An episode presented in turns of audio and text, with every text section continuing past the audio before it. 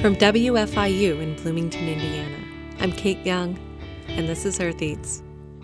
Hot dogs have so much personality to me that adding a face or some legs or something doesn't seem that far off. Like they're already so expressive. Today on our show, author and illustrator Emily Wallace talks with producer Josephine McRobbie about her new book, Exploring Roadside Foods in the South.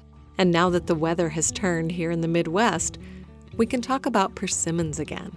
Jackie B. Howard has some recipes, and spoiler, it's not your mother's persimmon pudding. That's all coming up, so stay with us.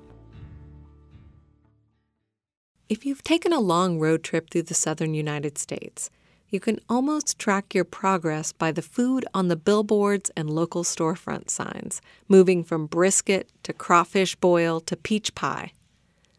Producer Josephine McRobbie spoke with a writer and illustrator with a new book documenting these southern roadsides.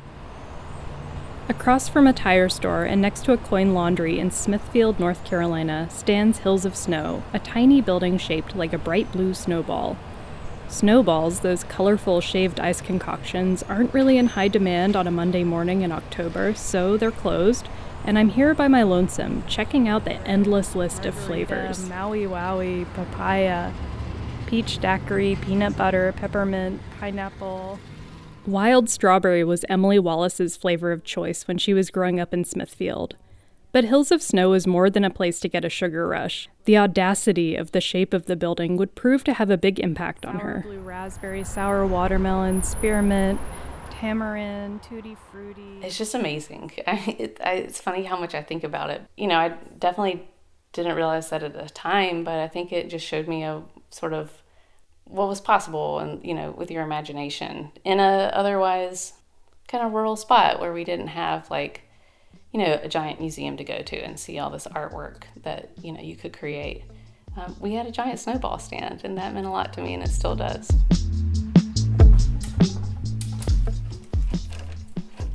we're upstairs in my sort of studio office space, which is a Today, Emily is a writer and illustrator whose work focuses on Southern food, its traditions, culture, and histories of labor and industry. Yeah, these are little macaroni people, macaroni and cheese people.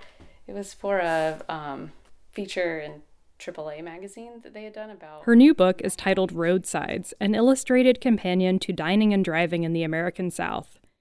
It's an A to Z guide with each letter of the alphabet focused on a concept and corresponding place. Chapter Z, for example, is about zealots. She knew she had to talk about barbecue, but rather than wade into the style wars of her own home state, she visited Franklin Barbecue in Austin, Texas. They have people that line up there for five or six hours to wait for a tray of barbecue. Chapter B for Billboards looks at south of the border, the Mexico themed roadside attraction on the state line linking the Carolinas. It advertises via nearly 200 billboards on Interstate 95. The tourist attraction was founded by a man who used a lot of stereotypical imagery, but also supported racial integration during Jim Crow. In Emily's words, it holds a lot of meanings all at once. South of the border kind of has long straddled this place between being kind of forward thinking in some ways and backwards in others, or family friendly in some ways, like they have these rides for children, and then, you know, has or had some illegal gambling places. For Chapter D, that's directions, Emily visited the Florida Welcome Centers, another state straddling phenomenon with a surprising history. A lot of folks that work there have hung on for 30 or plus years and just have these amazing stories of how they've helped travelers um, they give out a free cup of 100% Florida orange juice, but they also have to pass this, I think, 167 question test about Florida history. You have to be able to read a map upside down. And and the stories, you know, from people who have worked there for a long time are just kind of amazing about giving people directions or helping deliver a baby or helping a man who got bitten by a snake in the parking lot. Um, that was really surprising. I hadn't thought about, you know, just the number of people that are in and out of there a day that these people come into contact with and the ways that they help way beyond, you know, just offering directions. Emily can trace her interest in representations of food all the way back to when she was a kid, when she would draw and write stories with her grandmother. She made a cookbook, like a little spiral bound cookbook, that she gave to um, my cousins and me. And I was flipping through it a few years ago, and there were so many drawings of the foods that I feel like I write about and, and draw now. It was kind of funny. I was like, oh, of course she already did this. Like, she'd drawn a pimento cheese sandwich and written like cheese, Emily's favorite. She beat me to it, and I didn't even realize. Like, you know, I was kind of refashioning this in a way. Emily's mother was an English teacher, and her parents also owned a farm equipment retailer in Smithfield, which was a bit of a local gathering spot. She grew up with a love for storytelling. After studying creative writing and studio art, she went on to pursue a master's degree in folklore. She was interested in music history, but her life shifted dramatically when she took a class on food writing. The students were tasked with documenting a certain person or place. And I chose this little pimento cheese factory that was about 30 minutes from where I went to school and just realized how many stories you could tell through just that one food uh, and fell in love with the process. Then, you know, it, it, that was specifically about pimento cheese, and I was thinking about the ingredients and followed those down different paths, and then um, I've just kept going from there. Emily's illustrations have both the frank documentary composition of a William Eggleston photograph and the warm whimsy of a hand painted carnival sign. Her imagery covers Southern dining icons Duke's mayonnaise, doilies, grits. Some items, like hot dogs or pickles, lend themselves to a certain cartoon style. This is going to sound hokey, but in some ways, they just like hot dogs have so much personality to me that, you know, adding a face or some legs or something doesn't seem that far off. Like they're already so expressive. Recently, she's been drawing one of her own favorite roadsides. Uh, nab crackers, uh, the orange sort of square sandwich crackers. It's two cheese crackers and peanut butter in the middle. Um, I love them. I asked Emily how many miles she put on her car while she was doing research for the book. That's a good question. Probably don't want to know how many miles. um, I don't know. A lot of nabs were consumed.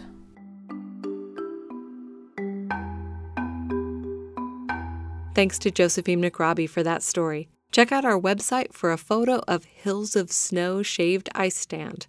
Find that at eartheats.org. Seems like every fall there's a story about persimmons here on Earth Eats.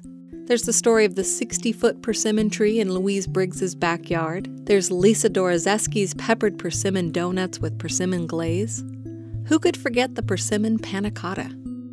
As the weather cools, you'll find persimmons dropping from the trees around here, and if you're lucky, you'll find the persimmon pulp for sale, already prepared, usually by running it through a food mill, which makes cooking with them very easy. We typically think of desserts when it comes to persimmons, but today Jackie B. Howard is taking them in a savory direction. We've had Jackie on our show before. She works here at the station and she sometimes shows up on Earth Eats with fantastic original recipes, even though her approach to cooking is not exactly recipe centered. But we'll get to that later. Let's start in on those persimmons. I'm going to do different things with it today. So I'm going to use it in a, a sweet way and a savory way. I'm going to do a lamb persimmon curry. We are doing a beet salad, beet and kale salad with persimmon vinaigrette. And someone had pureed pawpaw, and I was pumped. And so I got some pawpaw. So we're gonna do two different types of chia pudding, each of them with a different kind of tea, and then the two different native Indiana fruits.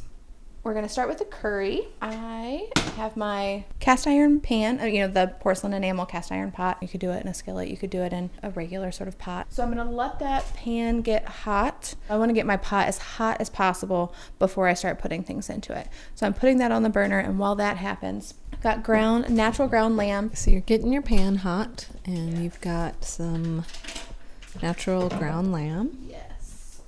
I'm gonna put a little, just a tiny bit of olive oil in my pan. Lamb is not as fatty as beef would be.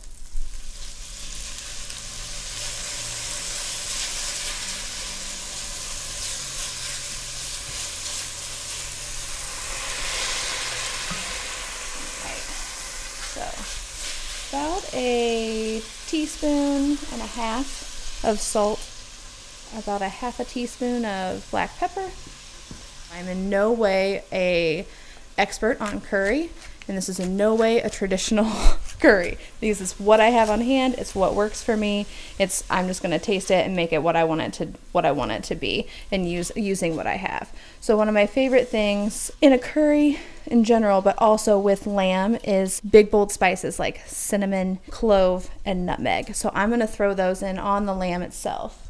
We'll say about a quarter of a teaspoon of clove, quarter a teaspoon of cinnamon and two pinches of nutmeg. I'm gonna let this sit and not touch it, and while that happens, I'm gonna chop up some veggies. One of my favorite things when I make curry at home, most of my meals are at least half veggies. And when I make a curry or a stir fry or just about anything, honestly, I just throw in as many veggies as I have and what sounds good. One thing that I do eh, at the grocery store when I can catch a veggie tray on sale, I will get a veggie tray and break it down and use those veggies so it gives me a variety of vegetables at one time. I don't have to buy a lot of all these different kinds of vegetables to make sure I still have the variety that I want. So I had a uh, veggie tray that had carrots and celery and broccoli, and then I also had some onions and peppers and squash. About a cup and a half of each. You can use any veggies that you like.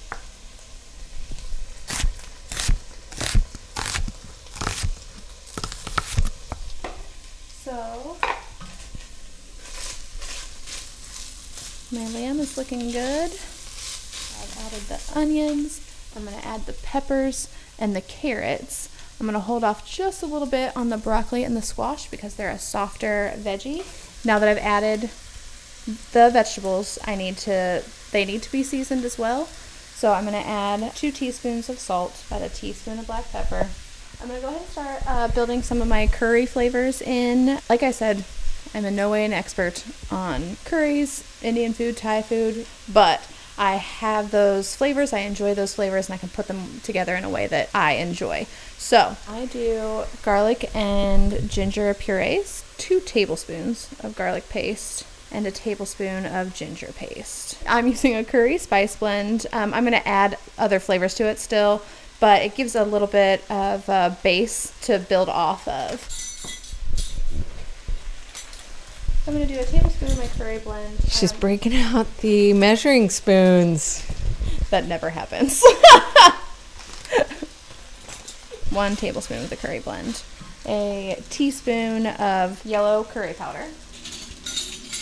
My veggies are starting to break down in here. It's smelling really good, aromatic. I'm gonna taste my base here so I know what it tastes like when I add the persimmon and coconut milk that's gonna go into this. And so I'll know where I want, what I want to shift on top of that once those are in. So it tastes really good. The um, curry flavor is really nice in it. It's good and bold. I want a little more cinnamon and it needs a little bit more salt the you know the thing about salt is it brings out other flavors. That's the purpose of it. And so every component of your dish needs to be salted because you want it to soak in that flavor and salt and, and make it pop out. So it's just a pinch of salt. I am going to do a quart of persimmon in this. The persimmon is essentially the base of my sauce. In all of my cooking career, it's been really important to me. I love sweet and savory together. I love uh, sweet and spicy together. Because it's complex and interesting and it challenges your palate a little bit and moves outside moves you outside your comfort zone. So it's one of my favorite favorite ways to cook. And persimmon, it's sweeter than pumpkin, it's sweeter than sweet potato, but it has a lot of the same sort of flavor profiles. So there's it has a lot of flexibility and versatility to be used in other ways. We just don't think to do that. So I'm doing one can of coconut milk starting to look like a curry in terms of the sauciness. It's actually got a really great consistency to it right now. It's really important when you're cooking without a recipe to taste repeatedly, but it's important to keep tasting throughout so that you know where your flavors are at and where they're going and what you need from them. I am t- I, I'm smelling the fruitiness of the persimmon.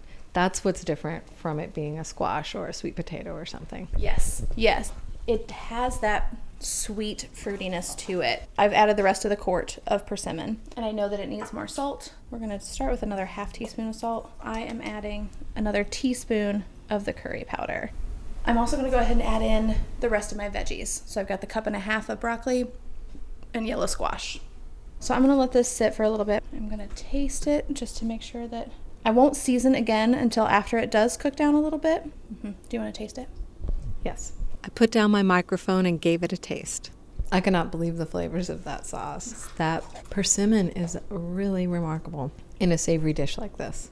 And like you said, it's a warm, sweet, savory, but it's savory and it's really, really nice. I am so glad you like it, and I would. I still will bump up the uh, curry in this, and I would want some heat to it. And I will probably do that with sriracha, but you could do it with a Thai chili or um, another sort of chili paste would work as well. So I'm thinking if you wanted to make this vegetarian, of course you would be lacking some of the depth of flavor that the lamb is adding and the fat and all that, but mm-hmm. I could really picture this with chickpeas. Oh, absolutely. Yes. Yeah, it would be great with chickpeas. You know, you do miss some depth with the because you can taste the lamb in this. Like the lamb comes out in that persimmon and it's such a great combo. But you can make up that flavor with other seasonings. I would definitely increase the garlic in it. And I would maybe consider some other sort of warm maybe like a thyme or something like that to add that like a, uh, it's a, a flavor that you associate with meat to then have that a- added depth to it. And maybe some coconut oil or something at the base. Right, right. Yes. Yeah, to add the extra fattiness. That we're going to let this sit and stew just a little bit. Let the flavors meld together and then it'll be done. And Jackie has two more persimmon ideas for us, so stay tuned. Production support comes from Bill Brown at Griffey Creek Studio, architectural design and consulting for residential, commercial, and community projects sustainable, energy positive, and resilient design for a rapidly changing world. Bill at griffeycreek.studio. Elizabeth Rue, enrolled agent with Personal Financial Services, assisting businesses and individuals with tax preparation and planning for over 15 years. More at personalfinancialservices.net. And insurance agent Dan Williamson of Bill Resch Insurance, offering comprehensive auto, business, and home coverage in affiliation with Pekin Insurance beyond the expected. More at 812 336 6838. I'm Kate Young, this is Earth Eats, and we're back in the kitchen with Jackie B. Howard. You might have heard Jackie say that she doesn't cook from recipes, doesn't typically use a measuring spoon, does a lot of tasting along the way. Well, there's a reason for that. I don't cook with recipes, mostly because when I was a kid, I was really into food and I did you know, I did learn recipes. That's how I started cooking. But my mom worked second shift, and my dad, he cooked, but he cooked like canned carrots and fried bologna, which has a has a place in my heart, and I appreciate those things, and and his effort. But as a kid, he didn't he didn't really cook, and uh, so I had I had to learn to cook early and had to learn to cook with whatever is there. So there weren't really, I couldn't get a recipe and, and make that for dinner because that's not I'm not doing the grocery shopping. I've, you know, I can't. We, we didn't have tons of money, so we can't be requesting lots of sort of odd things to be having to make some very specific recipe. It's what you have, and what you. It's what you. It's what that's what you use. And so that's how I really learned to cook. Like what is in. I taught myself. So what what do I have? What can I do to make this taste better. And it's just that that's just ingrained in me as i move forward. And so i don't i don't use recipes. I don't i don't make recipes. I don't write recipes. It can get really frustrating for other people because my recipes are just a list of ingredients. Here are the things that i put into it or here are the things that i have and i'll make it a dish. But learning to cook that way means that i am so versatile and flexible that I can put something together at any time. And learning to break down the flavors of food and how to put flavors together is the key to that. So knowing your salt, acid, heat, all of those things, and that if you, so when I taste something, if you need more flavor at the beginning of it, you need to add salt. If you need more flavor in the middle, then you need to add acid. If you need more flavor at the end, then you need more depth. You need more garlic. You need more heat. You need something more to like fill it up for you. And understanding that then means you can cook anything. anything. And it doesn't have to be perfect. It's not traditional. It's not what someone it may it's not going to taste the same as if you pulled up this recipe out of a magazine or a book and, and did exactly these step by steps. And that has its place. So I appreciate a recipe, but I I don't know. It just takes me back to being a kid and and deciding that adding taking this box of macaroni, you know, Kraft macaroni and cheese, taking this box of macaroni and adding pepper and garlic and ham and peas and all these other things. Now I have like a more full, complete meal that um, is mine. I made it and it tastes really good together. It's a silly thing, but it that's how I, it just informs and all the cooking that I do. And now let's get back to that cooking.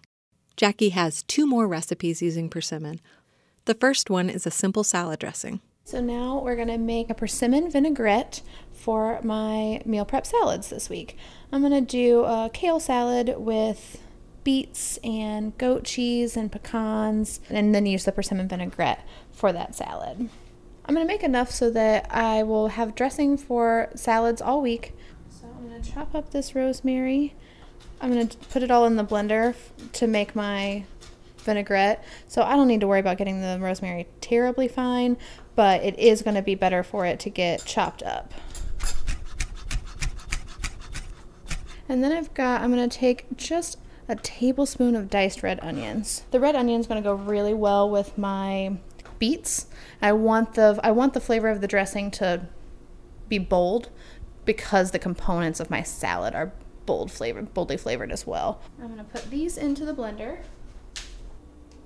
2 cups of persimmon. And again, that's already pulped and ready for me to go.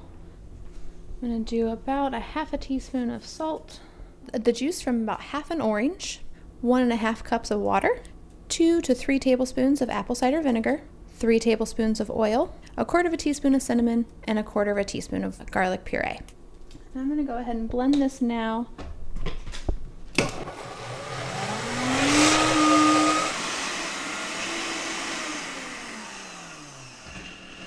Jackie gave it a taste and decided she wasn't getting enough of the persimmon flavor. She added an extra dash of cinnamon and another splash of apple cider vinegar. Then we gave it a taste. It really, it really has the, it's persimmon. Mm-hmm. Mm-hmm. Yeah. A little more tweaking, and Jackie had the flavor she was looking for. And even though Jackie doesn't typically work from recipes herself, she was kind enough to write down the details of what she ended up with for this salad dressing. You'll find that at eartheats.org.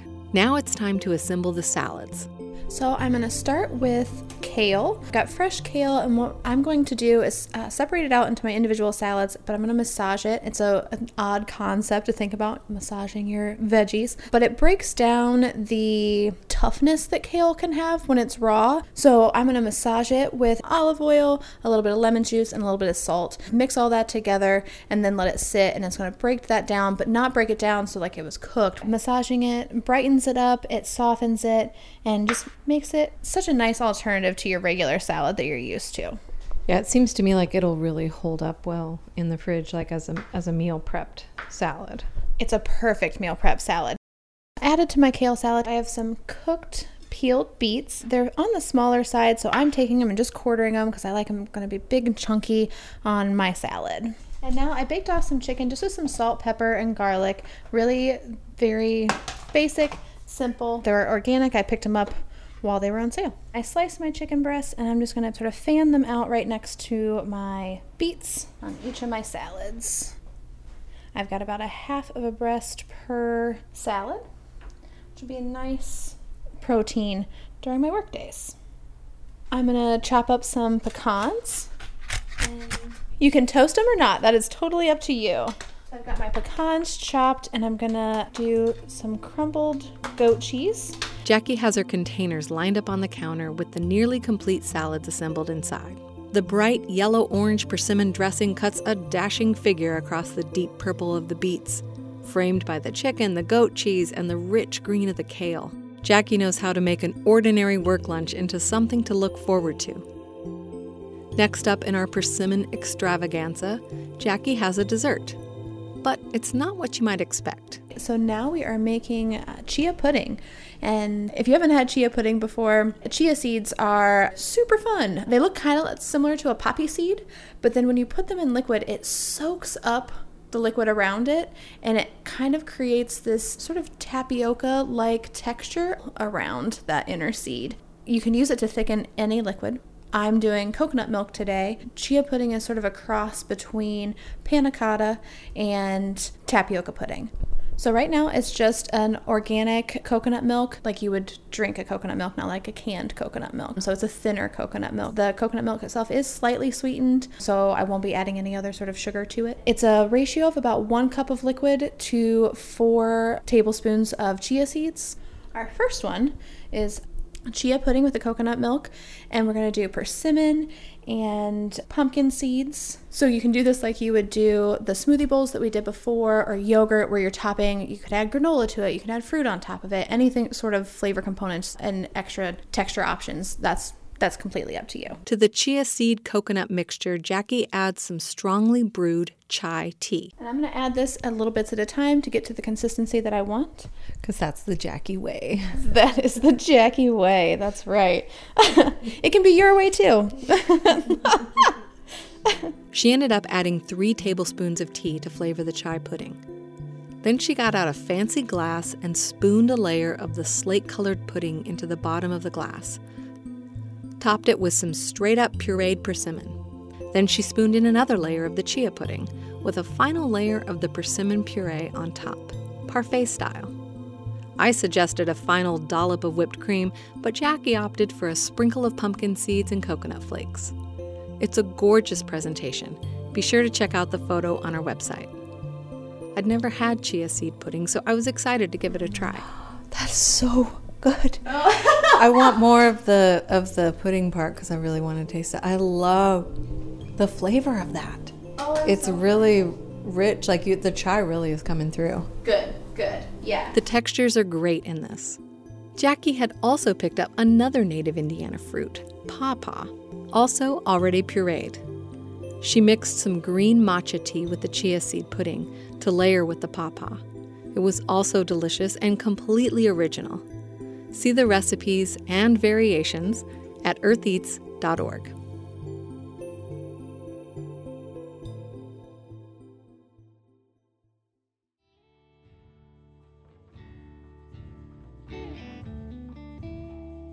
The Earth Eats team includes Eoban Binder, Chad Bouchard, Alex Chambers, Mark Chilla, Taylor Killo, Josephine McRobbie, Daniel Orr, the IU Food Institute, Harvest Public Media, and me, Renee Reed.